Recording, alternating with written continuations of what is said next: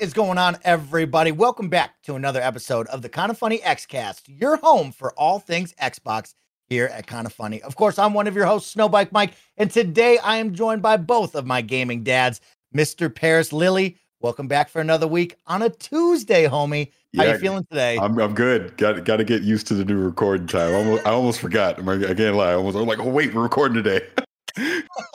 New recording day. We're back again for all of you on a Wednesday. This is posting around the globe for each and every one of you. Not your Saturday mornings anymore, but you get the midweek blues with all of us. We'll bring you the energy and the fun. And Parris, I'll tell you, I have a lot of energy on a Tuesday. You know, you catch me at the beginning of the week, I'm ready to take on the world. Friday at the end of the week, I was ready for all of us to hit the end record and get out of here each and every time. Now, of course, Parris, we have to be joined by Gary Whitta. And Gary, for the next couple of weeks, I'm making the intro all about you.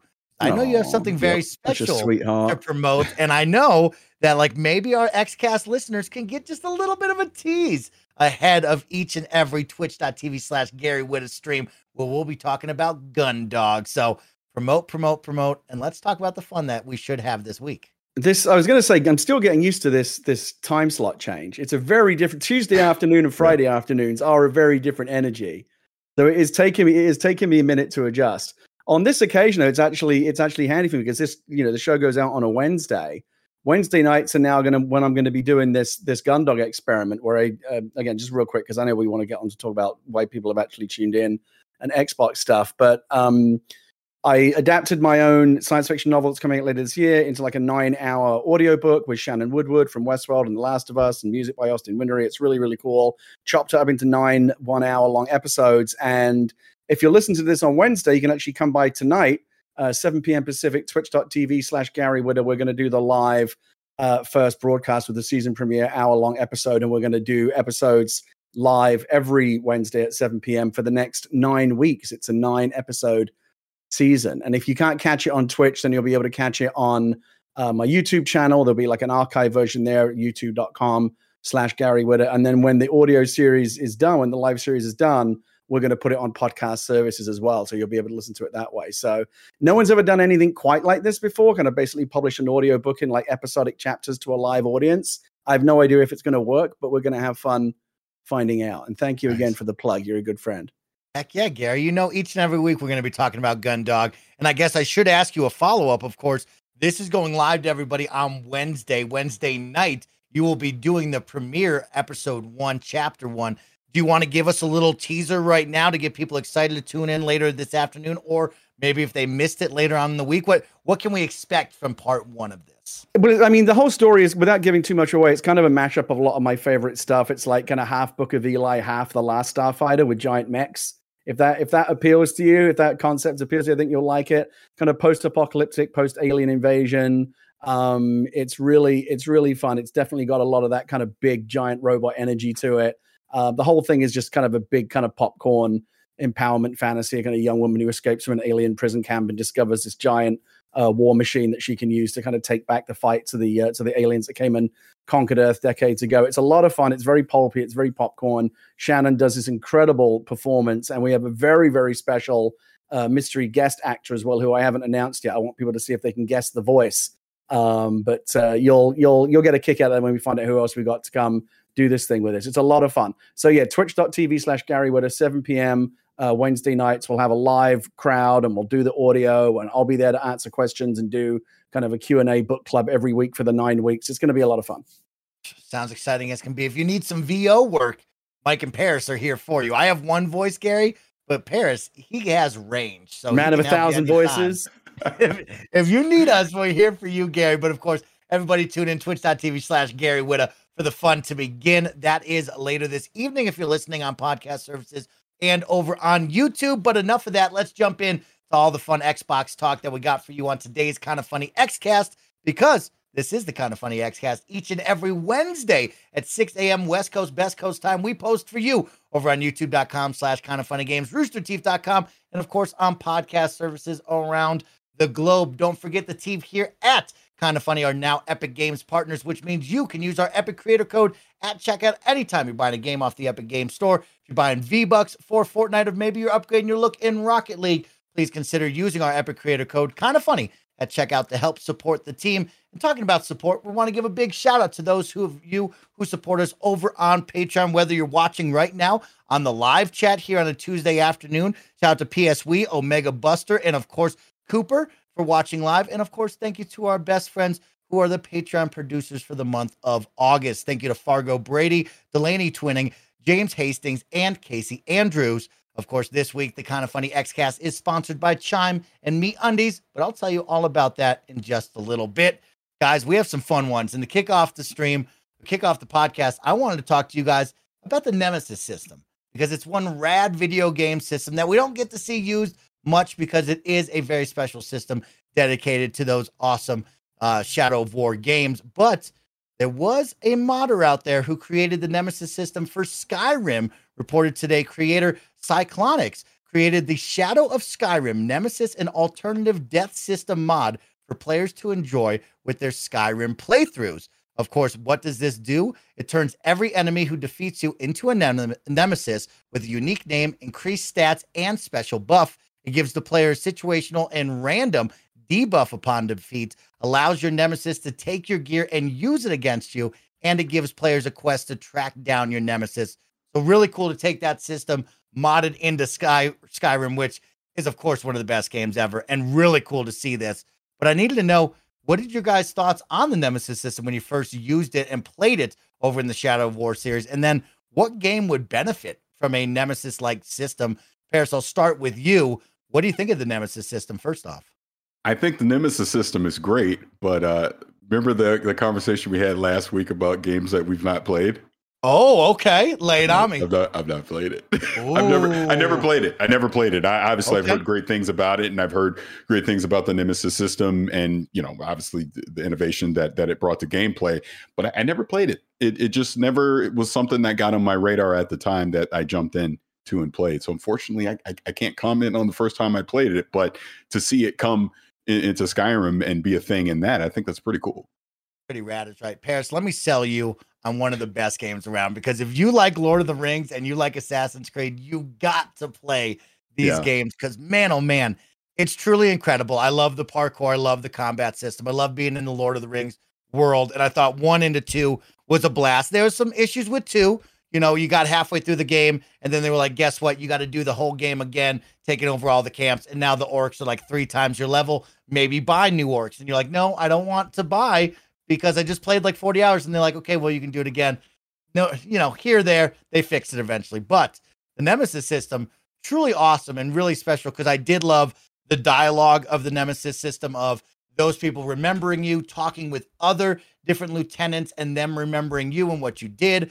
That was really cool. And so, yeah, I think of a game like Halo Infinite to me, Parris, where we did see, yeah. you know, the high value targets that would work so well because I remember dying to a couple of those elite brutes before, and it would be awesome to see them raise in the ranks, maybe get a special name on that health bar above their heads, and see something like that. So I think a game like Halo Infinite would really benefit from something where that enemy remembers you and you got a little grudge yeah. with them and you got to get back after them.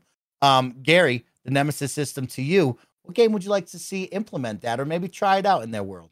Well, first of all, I should say that, like Parris, I've never played the games, uh, the Lord of the Ring games either. But yeah. it's no. the internet. Who needs an informed opinion? I can just I can just run my mouth without knowing what I'm talking about. I, I, do, I, do I do remember reading a lot about the Nemesis system in the games. It was the like the one thing that like those games I don't think were necessarily that successful in their own right, but it's the one thing people remember about that games. Right, it was like the hit feature that kind of broke out. I'm actually kind of surprised that it that it hasn't proliferated more because it's such a cannibalistic industry. Right, someone someone hits upon a bright idea, and the next thing you know, like a year later, everyone's got their copycat version of it. Look at what happened with Battle Royale. Right, there was like a, a couple of games came out of the Battle Royale space innovated in that genre, and now every game has to have you know battle royale, and it dominates the FPS space. So, kind of surprised to, that that it hasn't proliferated more.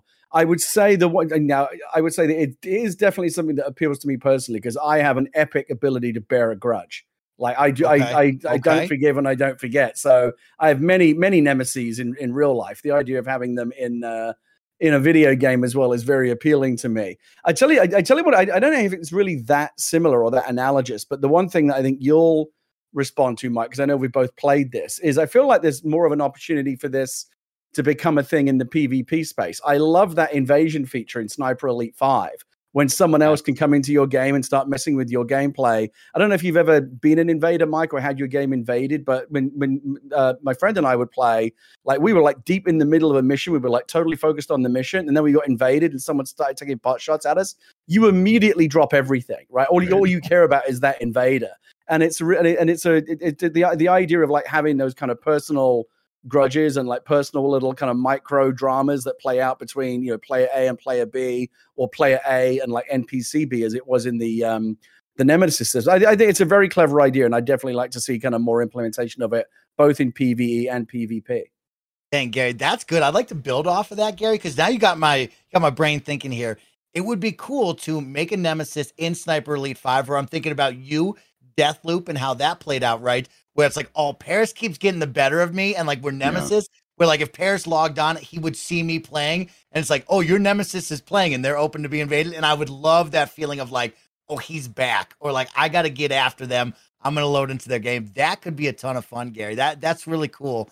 I'm sure someone in the comments will correct me, but there was a multiplayer shooter that I played.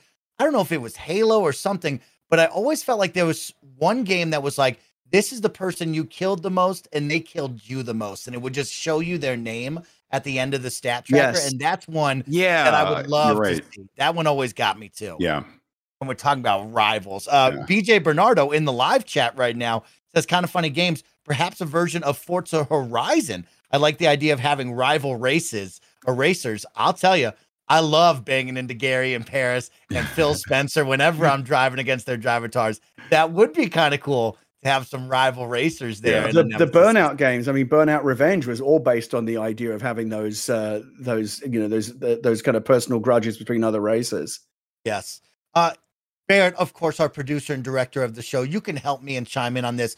I believe Assassin's Creed Odyssey started to build on something very similar to a Nemesis system. I know you brought up WB had patented that system and they kind of did something similar, but not really. What did you think of that system? Yeah, um, uh, yeah, it was early last year that WB finally patented uh, the the Nemesis system, which again is still so wild since when uh, the first game had come out what was that like 2014 and they took seven years to patent the idea and somehow in those seven years we never really saw uh, hmm. anyone else like really copy it uh, and implement it the same way that they did odyssey you had a couple different systems there was the Cult of Cosmos, which were uh, not really the same thing. You had to find clues across the world to uncover the secret cult.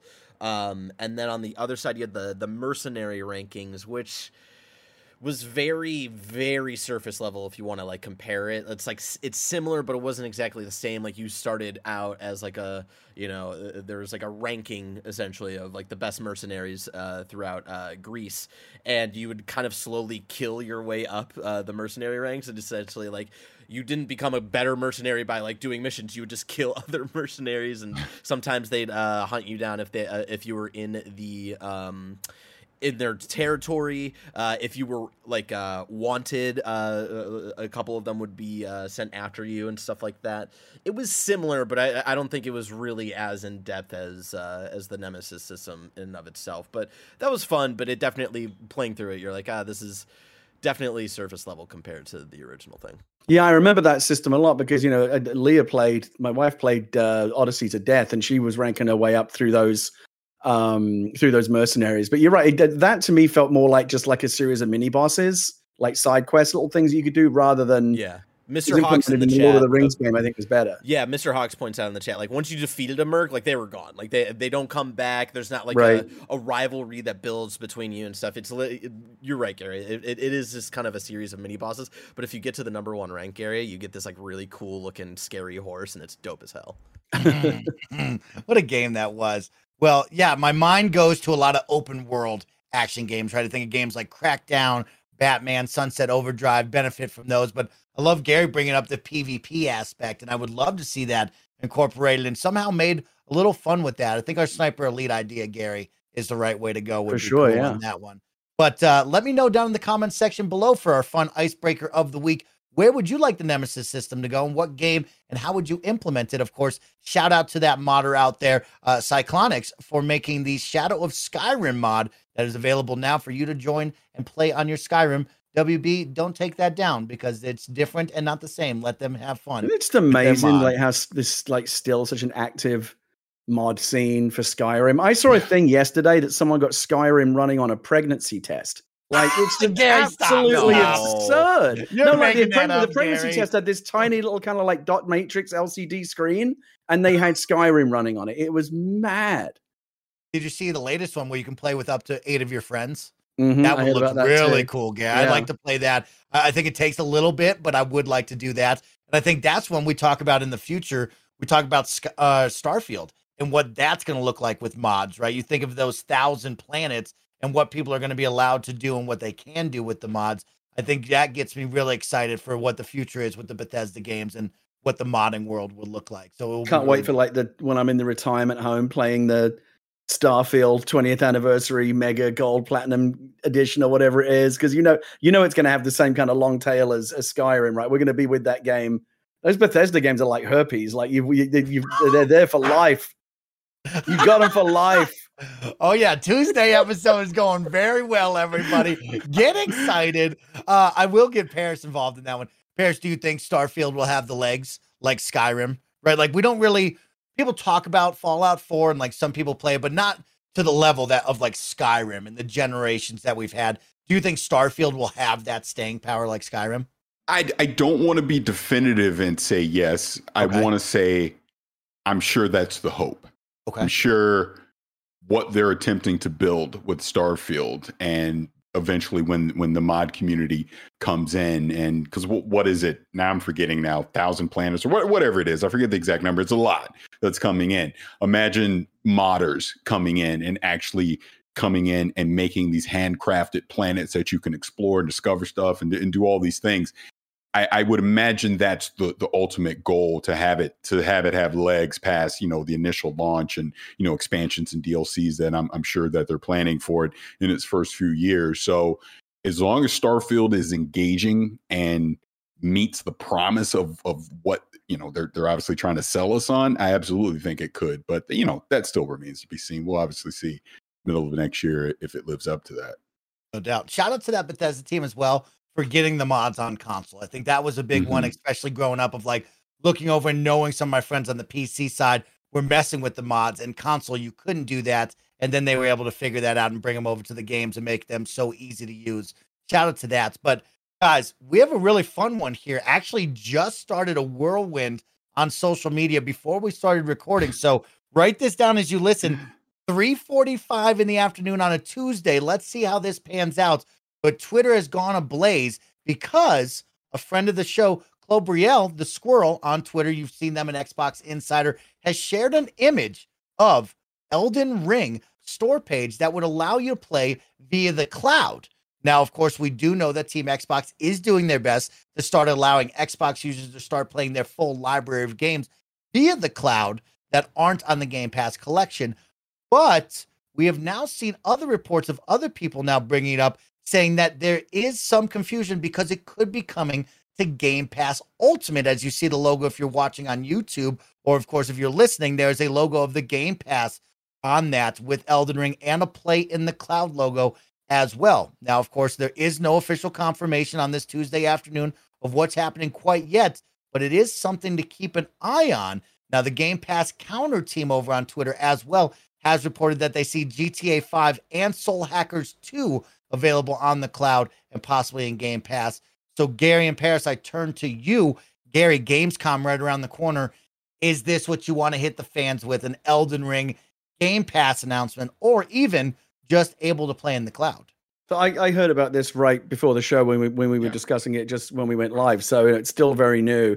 Not quite sure how to unpack this or what to make of it just yet. I mean, I think I'd, I'd be surprised if Elden Ring showed up on Game Pass. I mean, not you know, even even though Game Pass has the, you know this well earned reputation for debuting titles that you might in another universe you might think too big for Game Pass. Nope, they're on Game Pass and they've done this amazing job of bringing these AAA titles and uh, obviously not just the, the Microsoft ones that we know are kind of baked in, but from third parties. That's been really really in, in, uh, impressive. But in terms of something like Elden Ring, which you know clearly is one of the biggest, if not the biggest game of the year. I think is probably uh, almost certainly nailed on for you know, for the game of the year. It's certainly going to be a major contender. It's going to hoover up a lot of awards. It's big, big, big, big, big. Um, I think if it were to go to Game Pass, it probably would be the biggest third party title yet to do so.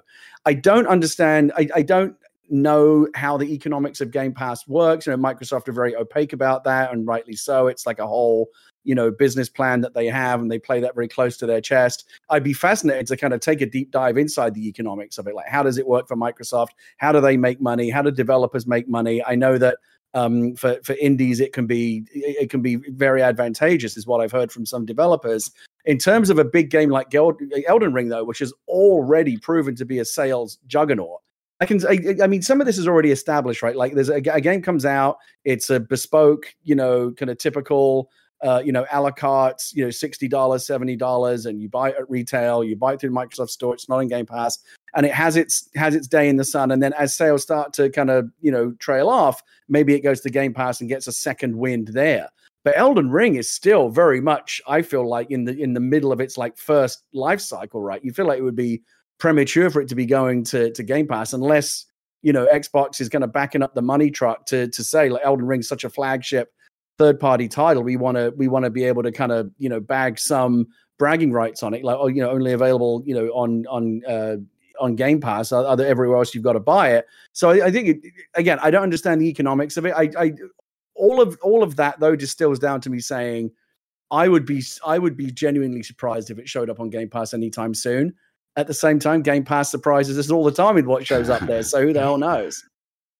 Parris so, Game Pass so, is full of surprise. What do you think? Yeah, so like I said, this is literally coming hot off the presses, and it's basically in rumorville. So who knows what's true and what isn't? So I read it completely the opposite of Gary. I don't think it's coming to Game Pass. I think this just might be the kickoff of them allowing you games that you digitally own.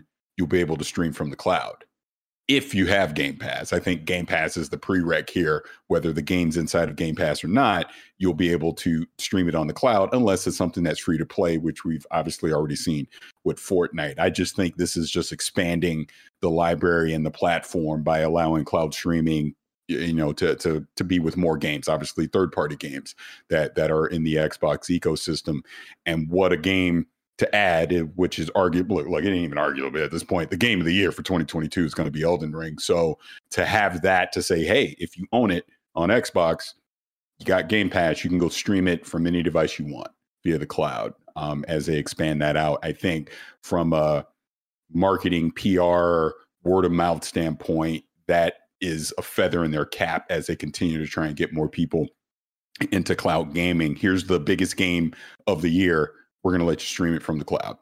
All right. There's a couple prereqs to it, but you can stream it from the cloud. So that's how I read it. Obviously, look, we both might be wrong. Who the hell knows what, what this is going to be? But that was what I took from it when I saw it. The interesting yeah. thing that I didn't even realize because you you had in your notes here, Mike, GTA Five and Soul Hackers Two. The thing is, like, uh, you know, uh, with Atlus especially, and Atlus being owned by Sega. You've got the Yakuza games uh, on Game Pass. Uh, the Persona games are coming to, to Game Pass as well. And uh, Atlus is the one who uh, makes Persona, and uh, they're the uh, developers behind Soul Hackers 2. So it's also one of those things where it's like, maybe they're like fully in now as well. And like, maybe I'm just trying to think of like, does this give it like any sort of ground of like if Soul Hackers is coming to Game Pass, does that also do we also see Elden Ring coming to Game Pass? Are the, are we getting a couple of like little tidbit leaks here of uh, games that are coming? It's interesting. Yeah, it's really exciting. I mean, you both bring up good points of like in Game Pass or just via the cloud. When I look at Elden Ring, right, you talk about the Game of the Year contender. It's looking like it right now. Everybody's talked about it, but we're also hitting that point in the life cycle, right, where we are six months after release. Gamescom is the end of the month, so we'll be nearing that seven, eight month, whatever you want to call it. And we're kind of hitting that lull. This is that big second wind, right? Because I don't see a DLC on the horizon this calendar year. Maybe I'm wrong, but when I look at Elden Ring, there's no DLC in sight. So that means we'd look to Game Pass, a mega announcement, even if it's just like you said, Parris, just on the cloud. That's a big win for Xbox. Also, massive news cycle rotation if it is on xCloud. And then on Games Pass, it's even bigger of a win You get even more players to jump in and give their opportunity to play it thanks to Game Pass and that second win coming towards the second half. People don't forget about you for the game of the year talks, which let's be honest, nobody is going to forget about them, but you know, you'd like to be there for the second half, especially up against God of War coming in November. So seems like a big win. I mean, I would turn to you then, Barrett, once again. I look at Soul Hackers 2 that just released in what late August or that's it's coming out next still week, coming I out. think. Yeah. We just uh so, did a preview of it on Gamescast. When you look at Gamescom, that's August 24th through the 28th. That's like almost lining up with a day and date release of this August 25th. Is that going to be the thing to do this? I guess for you, Barrett, is this game big enough where it will stand alone without a Game Pass, or would it benefit exponentially with a Game Pass subscription? Uh, so I, I just looked it up just to be sure. It comes out August 25th, and you said uh, when's uh, Gamescom? 24th through the 28th. I mean, yeah, you you could kick it off as I, I don't know if it's going to be like the if Soul Hackers 2 does come to Game Pass and they announce it at Gamescom and all that stuff. I don't know if it's going to be as big of a pop, but I do think it would be big for that uh, for both Atlus and the the game in and of itself just because, you know, especially with Atlus games like not really having uh, a lot of history on Xbox, it gets a bunch of people in who have been interested in Persona, interested in whatever Atlus is kind of up to to be like, "All right, hey, like let's actually check out and kind of uh, see what their uh, what their kind of game formula is all about. And you know, we previewed ga- uh, uh, the game on uh, Gamescast last week, and we Bless and I said it's kind of it scratches that specific Atlus JRPG itch. So if you're if you're looking for more of that, like this will definitely hold you over until Persona Six comes out in like six or seven years at this point, right?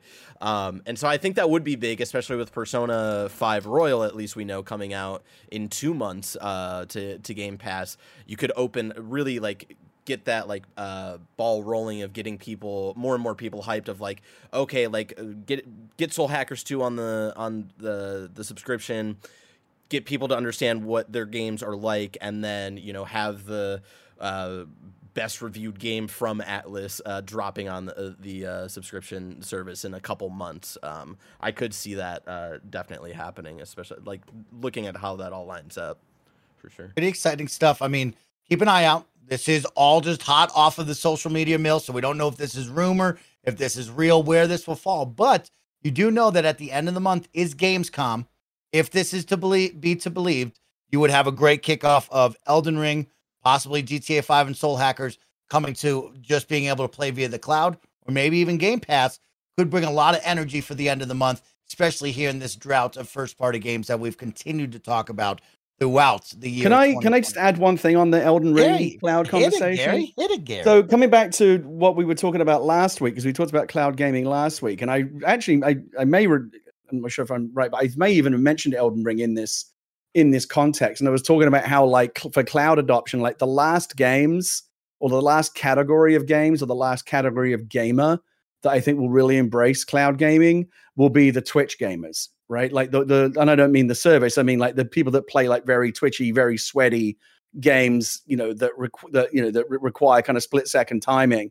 Um, and you know you want like really really high frame rates and, and peak performance to make sure that you can you know perform. Like if it's if, if you die to a boss it's your fault not the fault of the hardware or whatever. Microsoft must be very very confident i think at this point in their cloud architecture if and again it's a big if they do bring a game as high profile and as twitchy as Elden Ring, you know, to the cloud. Because like I, I would say, like if you're going to play Elden Ring over the cloud, you better make sure you're living next door to a Microsoft, you know, Azure data center, or at least very close to one, because you're you're not going to have any margin for error. Again, uh, one thing I know about Elden Ring is that when you're fighting those bosses, you need like crackerjack timing, right, on your dodges and evades and stuff like that. Like imagine a situation where you've got like a boss down to one shot and you've got almost no health left. It's like it's, it's like the boss or you who's going to get the next hit and you lose on that boss because there's like a millisecond glitch in the cloud or whatever, you got to burn your fucking house down.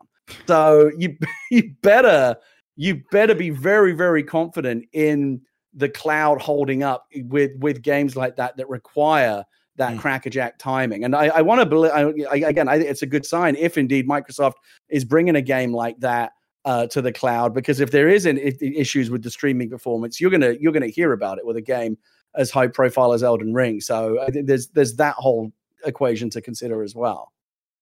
as someone who plays uh, competitive multiplayer on the cloud for Halo, which my friends hate me for, it's not perfect, Gary. That input latency is definitely there. So yes, I'm a little worried. Is that what that, you blame me on these days, Mike? That's what I blame it on. I go into bed and I play it with my friends, and they say, "Mike, you suck." And I'm like, well, I'm playing it's it on the, cloud. cloud. Don't worry about it. It's the goddamn uh, cloud. Yeah. You're right, Gary, right? Input latency is definitely a thing when it comes to cloud. And when you look at a game like Elden Ring, I think Parris always says it best. It's a great option and a great alternative for you to be able to jump in and experience the game that you love, maybe take it with you. But yeah, you're right, Gary. It's going to be a nail biting experience knowing that at any moment this could flub and you would have a bad time for sure on that. Let's keep it rolling with Game Pass because you two, hey, you guys have hyped up the family Game Pass, and it seems like Xbox has heard you, and we are making moves to make this happen right now because Family Game Pass is now being tested in certain markets. So, right now, currently available for Xbox insiders in Colombia and Ireland. A now, mind you, Tom Warren, thank you to you for putting it into American dollars. $25 a month for five people, all must be in the same country, is what it seems to be adding up to. Looks like you'll get Game Pass Ultimate level of benefits as well. Parris Lilly, that's $5 a month if you got five people on this plan. That's outrageous. Are you happy about this? And do you think it will stick? That's going to be the conversation we have. Is this too cheap? What are they going to do? Because we talked about the subscriber numbers and going up to a certain point of 100 million, let's say.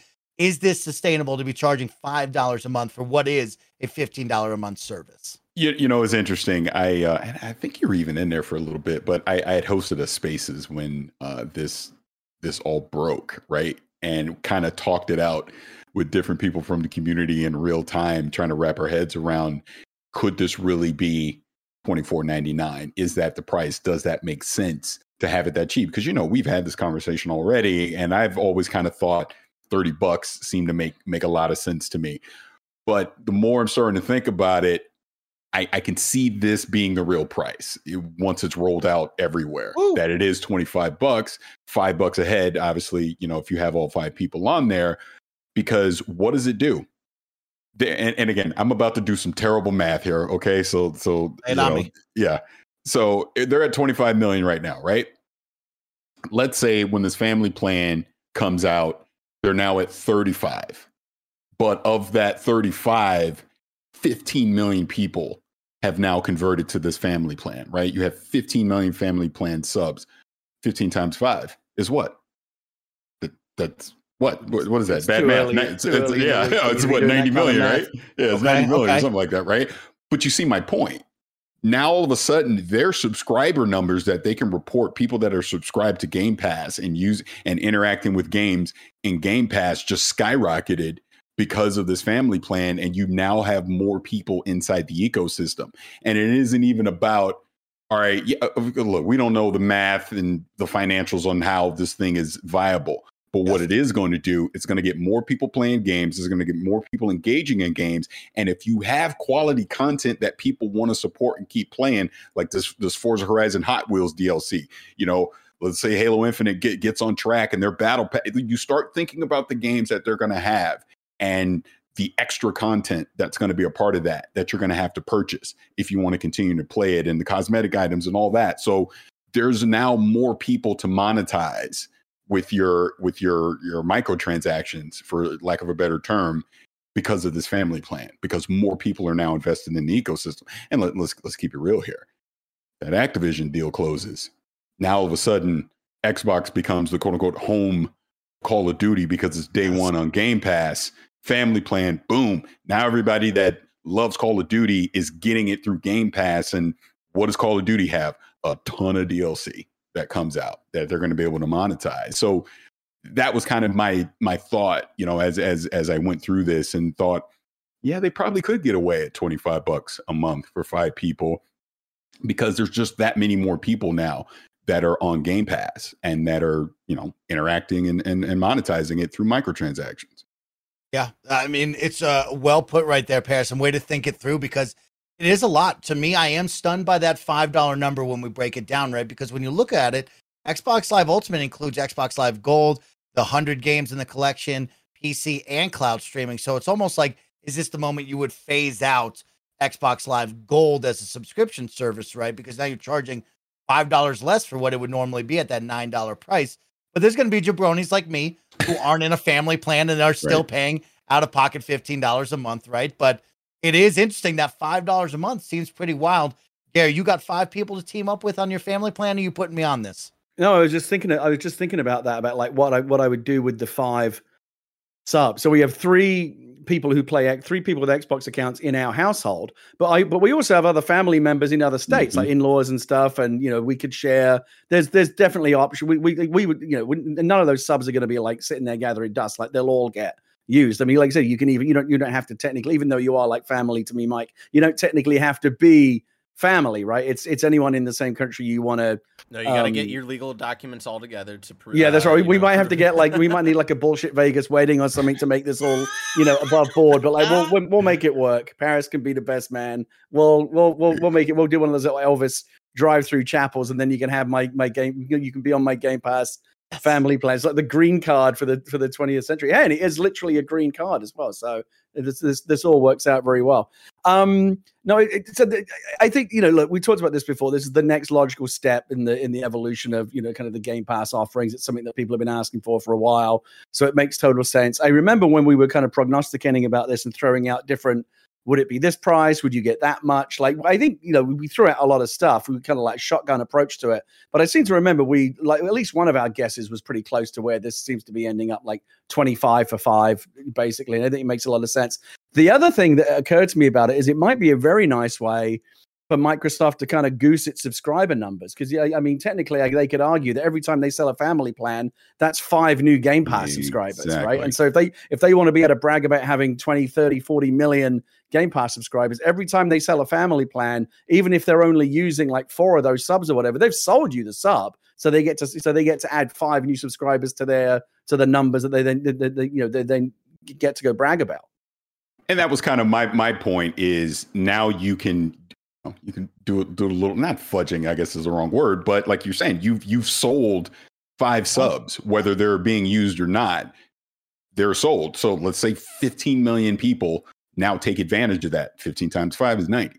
I mean, that's that they're and they can obviously promote that and say, hey, we got this many people in Game Pass now. So I, I would think that would be the logic behind saying we're going to put this at an extremely affordable price to give you an incentive to want to jump on that. Because to your point, Gary, I'm immediately taking up four subs because it's me and three of my kids, right? So I still have an extra sub that I can give to another family member or a close friend, Mike. So, you know, think about it. A lot of people are going to do that. That's just the reality of it, and I'm sure they they know that. Um, I know there was also some talk about would there be any restrictions on this? And it seems, and again, we don't know anything, but shout out to Jez Corden because I know he did a lot of work on this.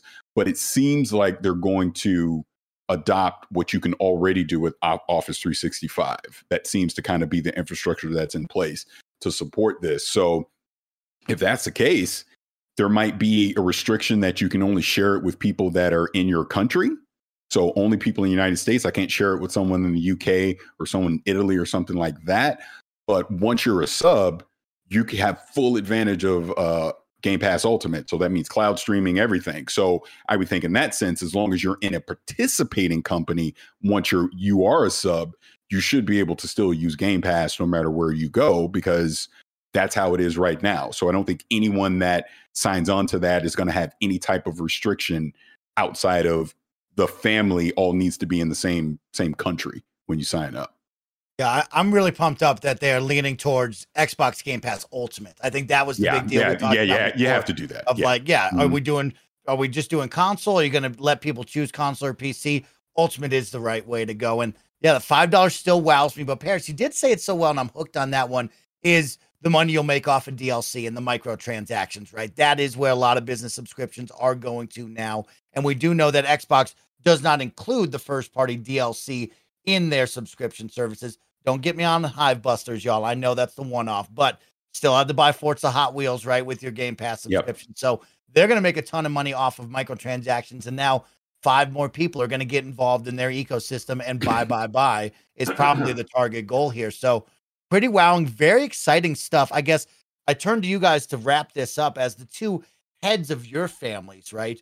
What kind of rules or settings do you want? Or do you want it simply, I give that person their subscription, they do whatever they want? Because we've talked about the parental controls before. How much control do you want off of that? Well, I would imagine, right? And, and this is where it all ties in. Anyone that's on your family plan is now subject to to the to the family settings, the the parental controls. So, you know, on my oldest daughter, I don't I don't limit anything because she's mm-hmm. basically an adult. But on my my two younger ones, I, I have certain hours they can play, times, all that stuff set up. So even if now they're on Game Pass, all that stuff should still apply. So I would imagine anyone that you're adding to that, you're you're literally adding them to your family. I, I think again, that's the whole point of it, right? So Mike, hey, if I'm adding you on the sub, man, that means I get to I get to regulate your time, you know. But that that's what I would imagine it would be, and how people want to enforce it or do anything with it. Obviously, will be up to whoever the the head head of the account uh, would would be. Okay, all exciting stuff, Gary. What are you into this? You excited about it? I really like the idea of this as a way to fuck with your friends. Like you give yeah, a, you, give exactly. a, you give a That's buddy of yours be. like your fifth Game Pass account, but then you put parental controls on it so you can fuck with them. That's fantastic. Yeah. What a Only great way to troll people. I love that. yeah, I, you're restricted to like E for everyone game. Yeah, yeah. The final one before we get out of here is when? When do you think this is happening? We're testing it now. I mean, Parris, you know best. We test, we come back, we do the analysis, we work it out again, maybe another test phase. But when do you think we will truly see a Game Pass family plan rollout? I would love to see it come out this holiday because I think it would be a pretty big deal if you could tie that into the holiday season and gifting stuff and all that great stocking stuff, right? But is that realistic if they're just now starting to test here in August in two countries? What does that rollout look like? Is that something by, I don't know, Thanksgiving you can roll out to the United States and Canada as your your first country, and then there'll be other countries as you go into 2023. I don't know because I don't know how much of this infrastructure they need to test, like what's going on. But to your point, they're not going to put this out until they're 100% confident that it's going to be seamless to be able to do it. So if it's not ready by the holiday, then it's simply not going to come out this holiday, and it would be 2023. I would imagine though whenever Forza, whatever of the big three, Forza, Redfall, Starfield is out, probably Redfall or Forza, not Starfield. But the point is, once one of their three big games for the first half of 2023 comes out, I think you would want to have that family plan ready to go because again, it's going to be a big selling point to tie in with look, now our internal studios are starting to pump out these big AAA games that you're going to want to play. Oh, look, we got the family plan. Invite four members of your family to come with you on Game Pass day one. There you go. Hire me in marketing. I could do it. No, I'm kidding. hire, hire Parris right now. He's I'm ready kidding. to rock and roll. Uh, Gary, what are you liking all of that? Hopefully the holiday, or would you expect longer?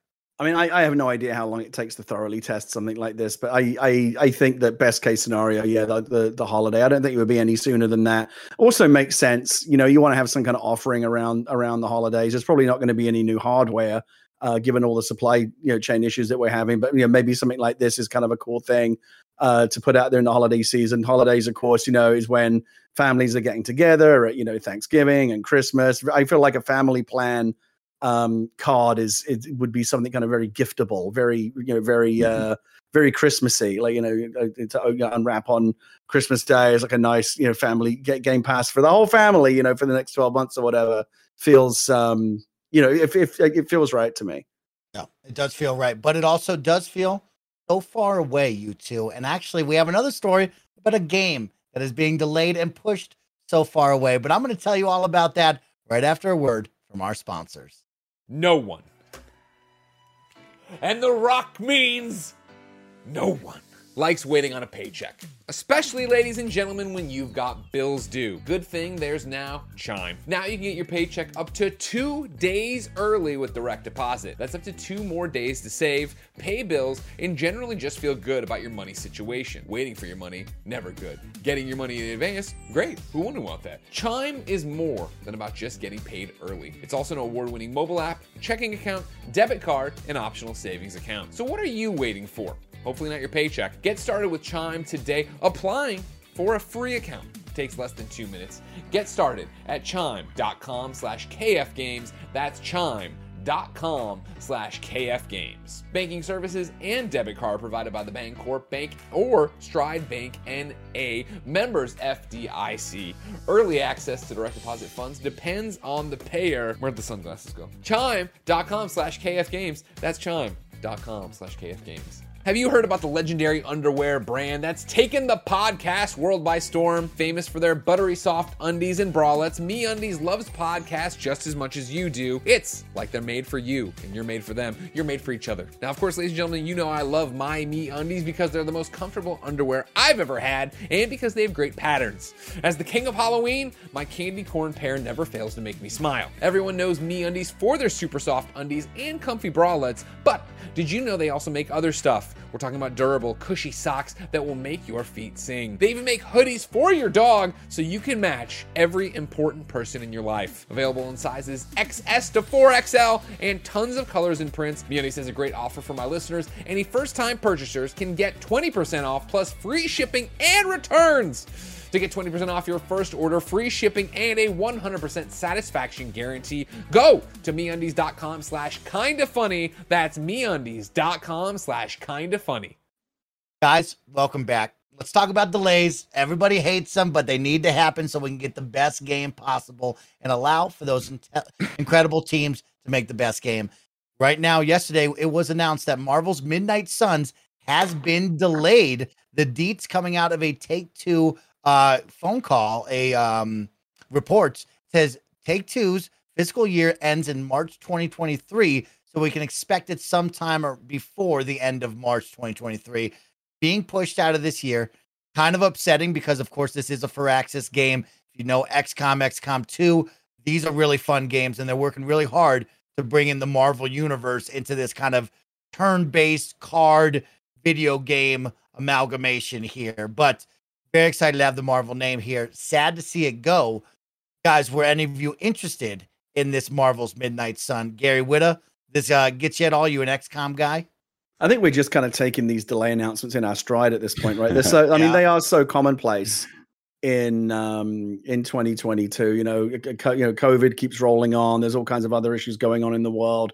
Again when i scroll through my twitter feed now i see that little you know that block of text on a on a background and i'm like yep another before i even open it i know another game has been delayed. Yeah. um it really just it, it's just a question of you know I, I, it really depends on like what is the stature of the game and how important is it to you? Not you know i think Firaxis is a tremendous team. Marvel's an interesting license, and I think Midnight Sun could be an interesting game. But I think you know, I personally kind of shrugged because to me that's kind of like a you know, it's not in my A list of games that I was eagerly anticipating. You know, we you know we were really fretting over um, you know, remember when like when when Breath of the Wild got delayed and we were sweating over is Rag God of War Ragnarok going to get delayed? Like those are the big big titles that you know we we have the meltdowns when they when they get delayed. Well, I mean, not so much a meltdown because again, we're so, fortunately I think the community has become much more understanding of this kind of stuff. Usually, when you see one of these one of these announcements, you know, a few years ago it would have been "fuck you," I want my game right away. Lots of petulant children throwing their toys out of the pram. Now, what you see is a lot of people saying, "Hey, take your time, we get it. You know, deliver the game when you're ready." And I think the community, at least you know, for all the toxicity that's still out there, that is one issue where I feel like the situation has improved a lot. We've become a lot more accepting of game delays, perhaps because we've seen what it looks like when they don't delay games, and we get the cyberpunks and we get the games that that, that shipped before they were ready, like you know, and we have to deal with the aftermath of that, you know, for you know for months and years afterwards. Nobody wants that anymore. We'd much rather wait. Uh, and again, given the circumstances in the world, like I said, we see these these delays so often now. It is so commonplace that I think we've just kind of become inured to it a little bit. We're just kind of like, yep, there goes another one, and it's and it's sad that that's the case that, that this has become so commonplace. But the last couple of years have not been normal for anyone, and I think we, it, it's something that I think a lot of gamers have just kind of priced in at this point. We've come to yeah. expect it. Yeah, yeah I'm, I'm I'm with Gary on that. I mean, that's pretty much it in the sense that when I see a delay at this point, I'm I'm I'm not even disappointed. I'm just okay. Okay, take your time. You know, it's it's it's not a big deal. We understand we're in unprecedented times. Things things are going to be delayed.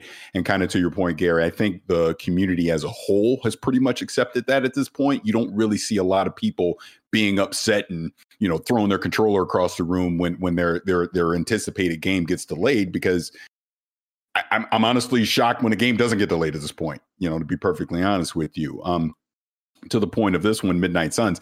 Yeah, I mean, it wasn't one of one uh, a game that was at the top of my list. Like, oh my god, I have to play it. Obviously, I'm a big Marvel fan, and and I and I like these characters. I I do like XCOM, but I was still kind of in a wait and see mode to see how it played out. Versus, yep, day one, let me go pick this thing up. So hey, if they're delaying it because they need more time, do it. I have zero issue with that. And to that point, it it is funny how, like I said, I'm to the point where I expect delays. I've really been going back and replaying some games that I haven't either played in a long time or jumping in the backlog and trying out something that I haven't played at all because now's kind of that time. I feel we're at a point in, in, the gaming industry where we have so many different games that we could be playing. That's the thing. It's not like it's not like there's nothing else yeah. to do. Exactly. Right? Like we've we've all got these we've all got these shameful backlogs that we that we talk about all the time. Honestly, I I, I sometimes feel like when a, when a game gets delayed, what I'm almost like it's doing me a favor because yeah. like it's like take your no take your time. Like I've right, got plenty exactly. of other things to be getting on with. I've got so many backlog games to clear that you know the the the the problem used to be the opposite when like when especially in the when you get to the holiday season and so many games pile up and even if you know we're, we're fortunate enough to get codes and we can afford to buy a bunch of games because we're like hardcore enthusiasts but like the one thing that we don't have more than uh, more than anyone else is time right in fact in many cases we've got less especially you and me parents we've got kids you know we have mm-hmm. to be mm-hmm. very, very careful how we ration our gaming time it's like it used to it used to it, we've gone from like feast to famine, right? I mean, I don't know about famine because then there didn't be plenty of interesting games, but you know, in years past, holiday season past, it was like too much all at once. Everyone's you know unloading all their big AAA games and their award contenders and their big blockbusters from like September to December, and, and something's got to give. This year, what I'm hearing about, and I've seen a lot of lot of articles written about this, is like a AAA drought, right? There'll be Ragnarok, but for the most part, there's not. We're not getting. Obviously, you know, Call of Duty, you get that every year. But there's not going to be this big glut of AAA games vying for your attention this year. And honestly, maybe that's not such a bad thing. I, I agree. I'm I'm with you. It's it's so funny because I'd even tweeted it today because someone had saw saw me uh, talking about this on Gamertag Radio last week. I've been playing Gears Five again just for the Ooh. hell of it, right? And uh, bro, let, let, me tell you, let me tell you right now, um, I'm playing this thing eh, on my PC, I, I have a 3090 just for context, but I'm playing this on insane settings. This is one of the most visually impressive games I've ever played on PC. It, it is just that good. The lighting that they have in this game is just phenomenal. And then I flip over to the Series X. While it's not as good, my God, is good enough. It's really, really good. I mean, Gears 5 on the Series X is very comparable to a high end PC from a fidelity standpoint. That's how good it looks. And just playing through it again. And I think I talked about this a couple episodes ago. What sparked all this was me playing the original Gears of War via the cloud. And I'm like, huh, I wonder going from this, because it held up very well, how does it feel going to the latest version of it? And and it's so fascinating to see how they've slightly and they've improved things so much, but they've done it in such a subtle way that you really feel it that drastic shift when you go from the original all the way up to five, but slowly but surely over the years, they've just improved the cover system, the aiming system, the way the weapons are like all this different stuff they've added into gears over the years, and it's culminated with what we have with five. And I know I'm getting off track on this, but yeah, man, I mean, that's because we had a backlog to play. That's because we got other stuff to do that I just started going down that rabbit hole and doing that. You know, and I've been doing it with other things. Like I've been jumping back into Fallout 3 just for the hell of it, messing around on that. I went back to Psychonauts 2 because there were some achievements hell I wanted yeah. to get. yeah, I had to because there was achievements yeah. I didn't get through that first run, and then I got distracted playing other stuff. But uh, that's the point. There's so many games out there to play. Uh, you know that it's yeah, I, am fine if something got oh. delayed because there's there's plenty of options. I'm so glad you're playing Gears Five. What a great game! What a great yeah. game, everybody. That's a yeah. terrific game. Yeah. And yeah, uh, I want to. We've talked about delays, delays, delays this whole year, right? And we've talked about games saying goodbye, and we know kind of the big notable ones: Stalker Two, Breath of the Wild Two, Starfield, and Redfall. But I do want to know before we get out of this one is what is your most anticipated game that has been delayed this year that you're looking forward to the most? Because for me, I wrote down a couple, and I know I have one special for Parris on the side, but I am excited for two, and I'm going to talk about one really quick and then one I'm really excited for. I do want to see what Suicide Squad Kill the Justice League is all about. I think this is a game we all have kind of big question marks about of Rocksteady going from that single player that we love into a four player co op and what that will look like with this kind of ragtag crew. Will it be any fun? Will we get bored of it halfway through? What will this really be? But when you have a studio like Rocksteady, you got to get excited and hope for the best here. So I'm really hoping this delay elevates it. But for me, my most anticipated game is something I've been talking about for a while now Exomecha. This is that game oh, that we yeah, saw, yeah, yeah. which mm-hmm. is like the indie battlefield Power Rangers looking game. And it looks like they don't have a new release date. And it was once again delayed out of this year because they added a lot a lot of new content and they need more time to polish and prepare for a post-launch content launch which i really like seeing uh, they're preparing for that as we saw with other first-person shooter games but this game to me gives me the tribes uh, pc game gary that you and i always talk about from back oh, in the day it gives me Battlefield, Big Team Battle, and Halo. This is the game that I want to play so, so much, and I cannot wait for it to finally release. But another delay to this one is a little heartbreaking because I am pumped up to play Exomecha. That is high on my list right now. That one they showed originally wasn't that this is when the Series X was debuting, but it was that it was it was when the fridge meme came out. It was when they did that event like in May, right? And they were yeah. showing some smaller. T- that's the first time they showed that. I, I remember, believe right? so. Right. Yeah, mm-hmm. and you you'll recognize it. It has like this scarab beetle that's currently on YouTube. They have the big Power Rangers mech suit. We saw like a robot dinosaur. Like yep. this will be Battlefield cranked up to fifty on a kind of a double A level. You know, I'm not going to expect the polish of a Call of Duty here, but I am looking really forward to seeing what this team brings because this is going to be a fun first person shooter in the space for sure. Uh, Parris, I alluded to you earlier because I know most likely what you're going to say, but like, what is your most anticipated delayed game so far? So I let, let, let me say two because I think you yeah. you you know one of them, but it's not the one that you think. So so Replaced obviously is one that I'm highly anticipating. We know what what happened over in the Ukraine um, has delayed that into well into 2023. We'll obviously see what the date on that's going to be, but I, I that gave me the Death's Door vibes, just so people know the first time I saw that at the showcase in, in 2021. So I'm really looking forward to that. Um, the second one would be Stalker 2 for literally the same exact reasons that I just said would replace. Uh, but mine is Starfield. It's Starfield. Um, I actually caught a little heat online because I had actually said this on Twitter the other day because I went back and I figure, all right, all the hype has died, died down. No one's really talking about it anymore let me go back and watch that Todd Howard presentation again at the last showcase, finally showing off Starfield. And we talked about it before, but we know why it got delayed. It needed to be optimized more, 100%. But stripping all that out and just listening to him describe what Starfield is and seeing what you're going to be able to do in that world, absolutely, of the known games of 2023, is my most anticipated. I can't wait to dive into that universe or galaxy or whatever you want to call it and just go explore and just live the life of a space pirate if I so choose or do whatever you can. But all the things that Bethesda brings to an RPG in that type of setting really excites me. So I'm uh, that that would be my most anticipated delayed game for 2023 we're watching the footage live and it's just it gives me the goosebumps because I'm so excited for Starfield. It's ridiculous. Gary you know you me and Parris we're taking a lot of L's on our fantasy critic league because a oh lot of our picks have been oh. delayed. Like we're taking a lot of losses. We need to here, sit Gary. you guys down, log in, drop games, and bid for games. Is it, I've, is I've had people left at this me. point. I know we've not we've not been maintaining that. No, at all. I have not. I suppose we did the initial auction and then walked away. Yeah. all, all, all I do is brag about the fact that I picked Kirby. That's it. That was like my one shining moment. You all laughed at me. But Gary, a lot of your games have been delayed, so it's an easy one for you. Of what are you most looking forward to? That's been delayed into next year or beyond? Well, for me, uh, for me, it's, it's it is it is Starfield. Even though I was slightly underwhelmed by the reveal that they did, if I, I again, I think it's because the hype levels were so unrealistically high. I, I, feel like any anything was was was going to be underwhelming in, in terms of like what I had built up in my imagination.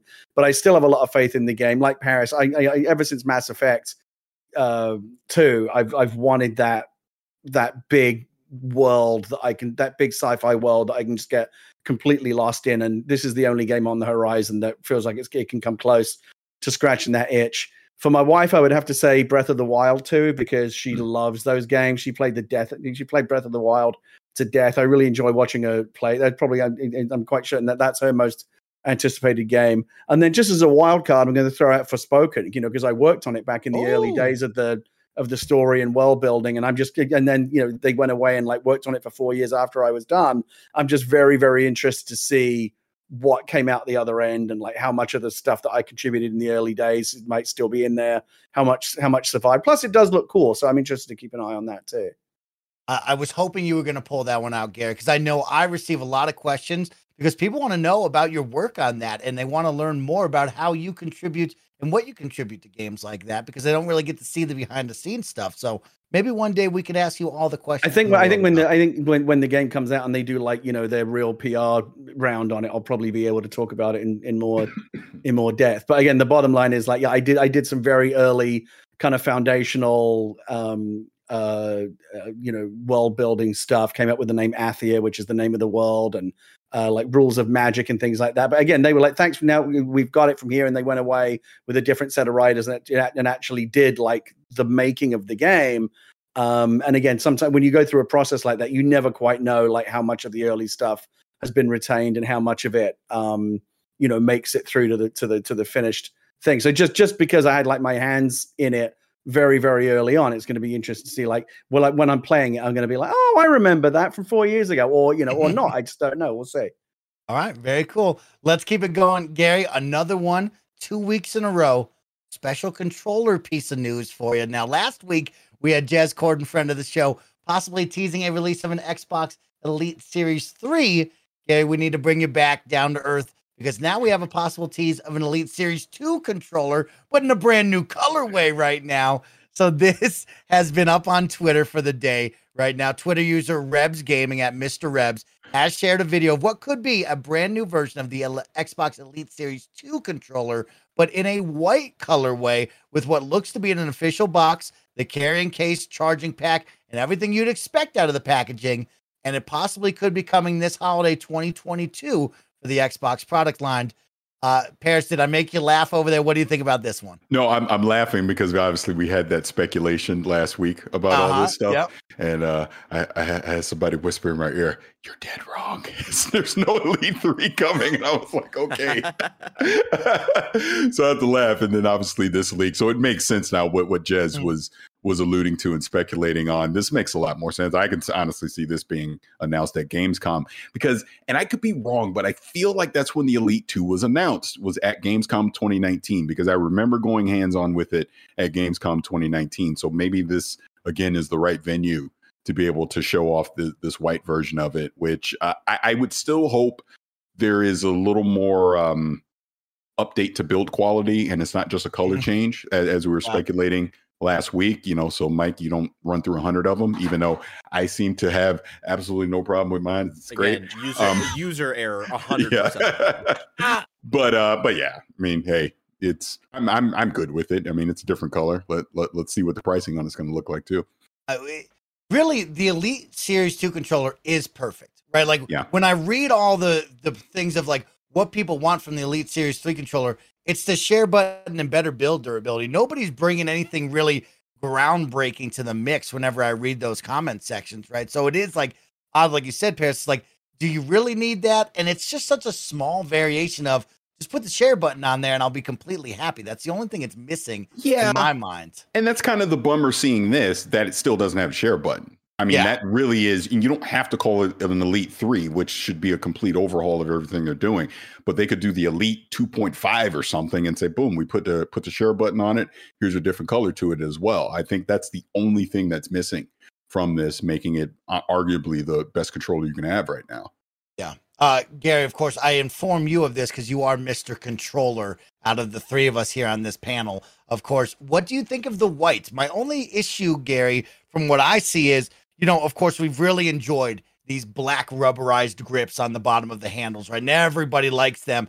But man, oh man, it really limits the color of the controller when this gentleman pulls it out. If you're watching on YouTube, you're going to see, of course, the flash of white, but then just massive rubberized grips on the sides of these controllers. Do you think it should all be white, Gary, or do you like this colorway, this scheme that it is? I did kind of halfway call this last week, by the way, when we were talking about like what we would want from a Series Three controller, and we mm-hmm. talked about how like putting it through, make having a, a, a, a, design lab option would be great. Although again, that's probably not compatible with what I imagine is a much more involved manufacturing process for the yeah. Elite controller. But I said at least like give us some color options, even if it's just two or three.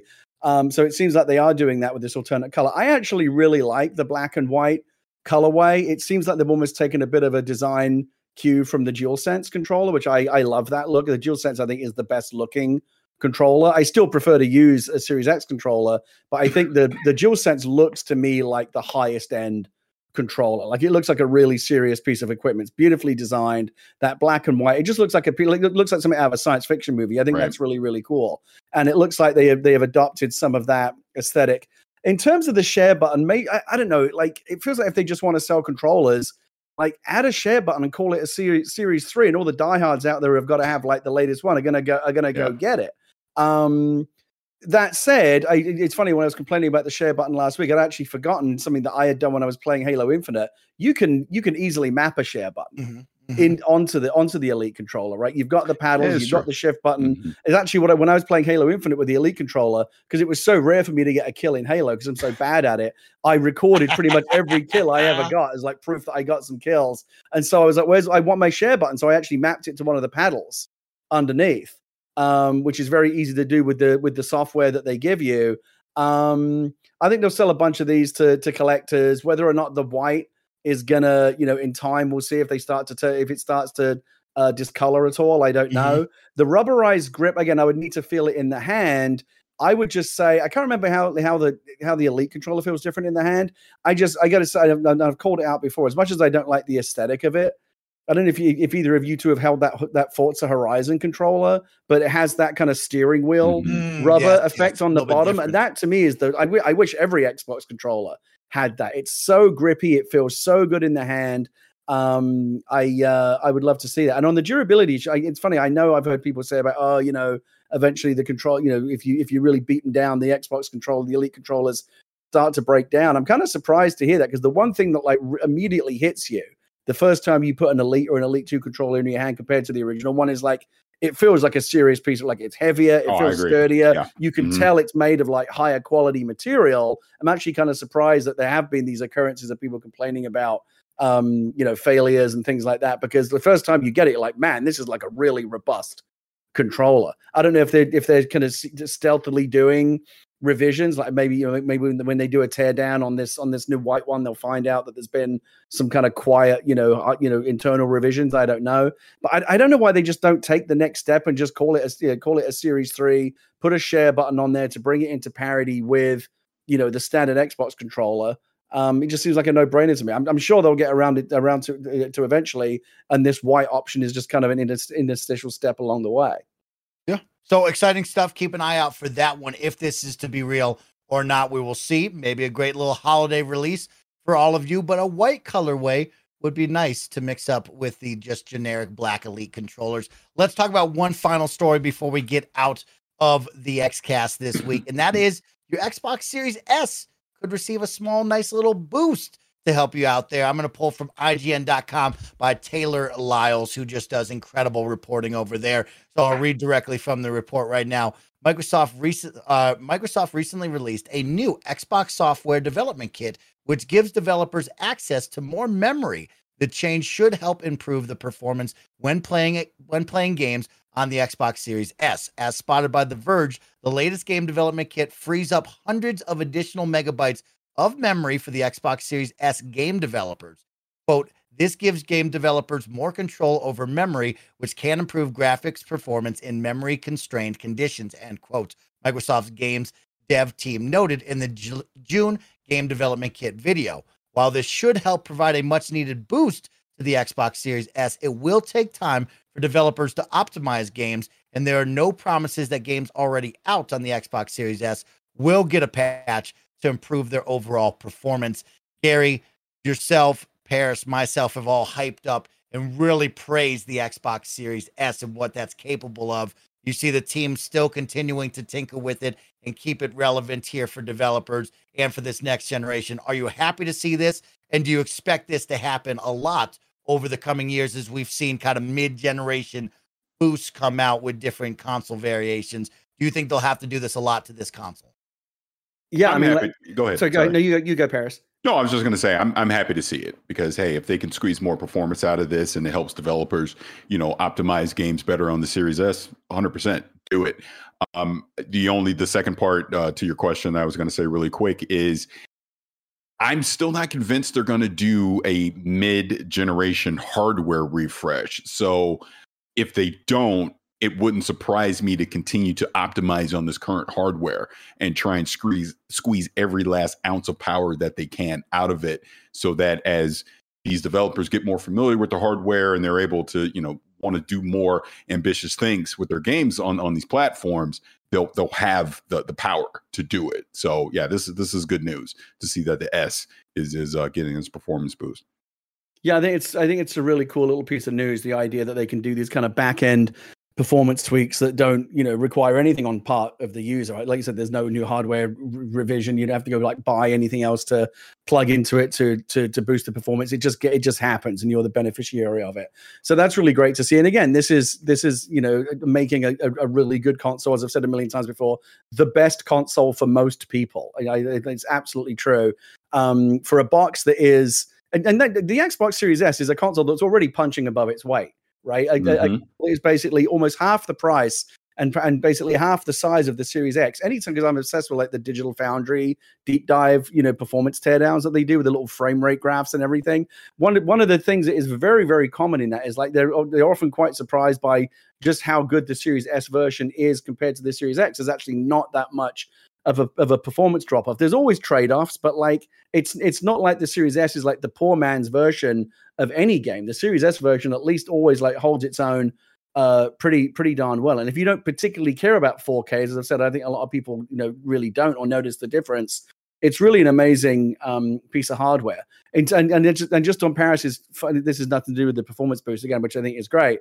But whether or not there is a um a, a mid generation re, you know rev at any point the only the only one thing we've talked about before that is holding back the series s and it's the only caveat i would give when i when i when i recommend it to people is just be aware that that hard drive space is going to run out real Yeah. fast Mhm. so i would Um, love to see for me the biggest winner would be a series a series s like mid generation refresh with a terabyte drive that that to me would make it an absolute no brainer More memory, please. Is right. More hard drive space. Can I can I go on a what grinds my gears moment really quick before we end this Mike, show? Can what I talk grinds about your gears? what grinds my gears? Okay, let me bring up another one because Parris talked about him jumping into some older games like Gears 5 and beyond. This weekend, I played Call of Duty Modern Warfare 2019 campaign. I'm making my way through some campaigns. Titanfall 2, you're this weekend to make Parris happy and talk about it on the show. But here's my issue, and the same thing happened on Gears 5. We had this issue where games uh, install size were getting out of hand, and everybody was like, "Hey, here's the deal. The new vision is is we're going to let you install just certain parts of the video game, whether it be the campaign, the multiplayer, the horde mode, whatever it is." On Gears 5 and Call of Duty had this option as well. Well, here I am thinking, okay, well, that's great. I have limited internet up here in the mountains. It's not as fast. It's going to be tough to download everything. Mind you, Call of Duty has like blended into weird, one weird mishmash of Warzone and Call of Duty. It's too much, right? And so they offer me the opportunity, just like Gears 5 did. When I first clicked on it, said, What do you want to download? I said, Just the campaign, please, sir. I would like that. Download that. I jump in. What does it say? Nope, you don't have the right stuff. I go, What in the f- is happening? So then I download the campaign texture pack. Download that and thinking to myself, Gary, here I go. I should be good to go. Says, No, you don't have that correct again. So now I have to download every single piece to make it say that it's good to go. So I've downloaded multiplayer, I've downloaded Warzone, I've downloaded everything known to man, and all I want is to play this campaign. And it's happened twice now because it happened in Gears for me as well, where it still just doesn't click the correct thing. I'm now on the warpath. I just want you to put the game out. I, as the consumer, will delete games off my hard drive and I'll just adjust accordingly. I don't want to keep getting hit with you're not getting the right content and having to re-download things because that really sucks. Because I went from Friday to Saturday, then Saturday night I'm finally able to play after downloading way too much. So, quick moment of what's grinding Mike's gears.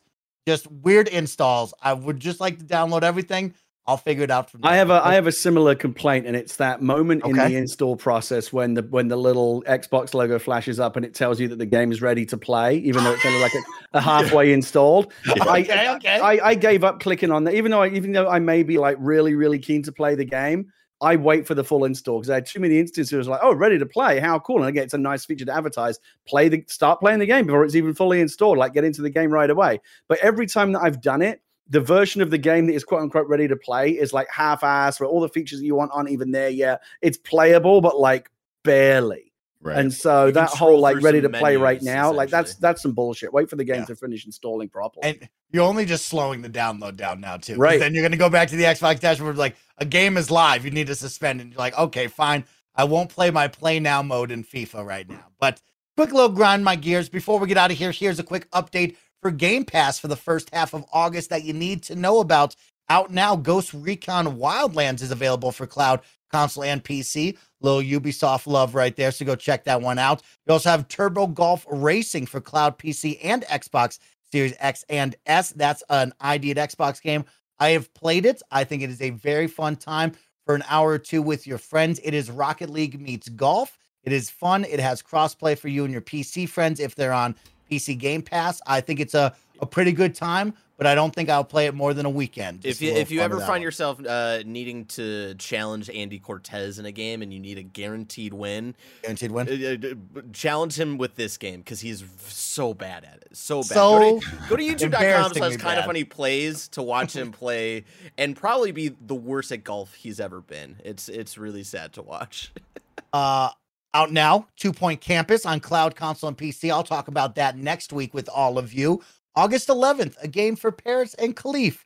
Cooking simulator on cloud console and pc will this be where we settle the beef virtually? Maybe we could have a fun stream of that one David. I, I got I got him good with that one when I saw it because because I saw it before he did and I was like Khalif there's something on Game Pass for everyone even you. Your prayers have been answered. I love that.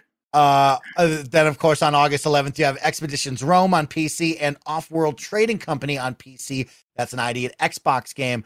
For leaving on PC or leaving on August 15th, make sure to go play these Boyfriend Dungeon, Curse of the Dead Gods, Library of Ruina, uh, Stormmancer or Starmancer, and Train Sim World 2. Gary, another simulation game that you should probably check out before it's oh, I have it on PC. I love those Train Sim World games. and that will end this week's kind of funny Xcast. Of course, we went a whole episode without checking on Parris and his Elden Ring ex- uh, expedition because we did talk Elden Ring. I let him slide because I know he's going to tell me when he's ready to talk about it. But I want everybody to know I went the whole episode and I said, you know what, Mike? I'll let him slide this time. So, Parris, you're off the hook until next time for something fun like that. Gary and Parris, it has been a great week spent with the both of you. It's Tuesday, aka really Wednesday for all you watching and listening out there. So make it through the work week, make it through the school week, have that second half of the week boost here with the Kind of Funny Xcast, and we'll catch you back here next week. On behalf of Gary, Parris, and Barrett, and myself, thank you all so much and play some games, y'all. Peace.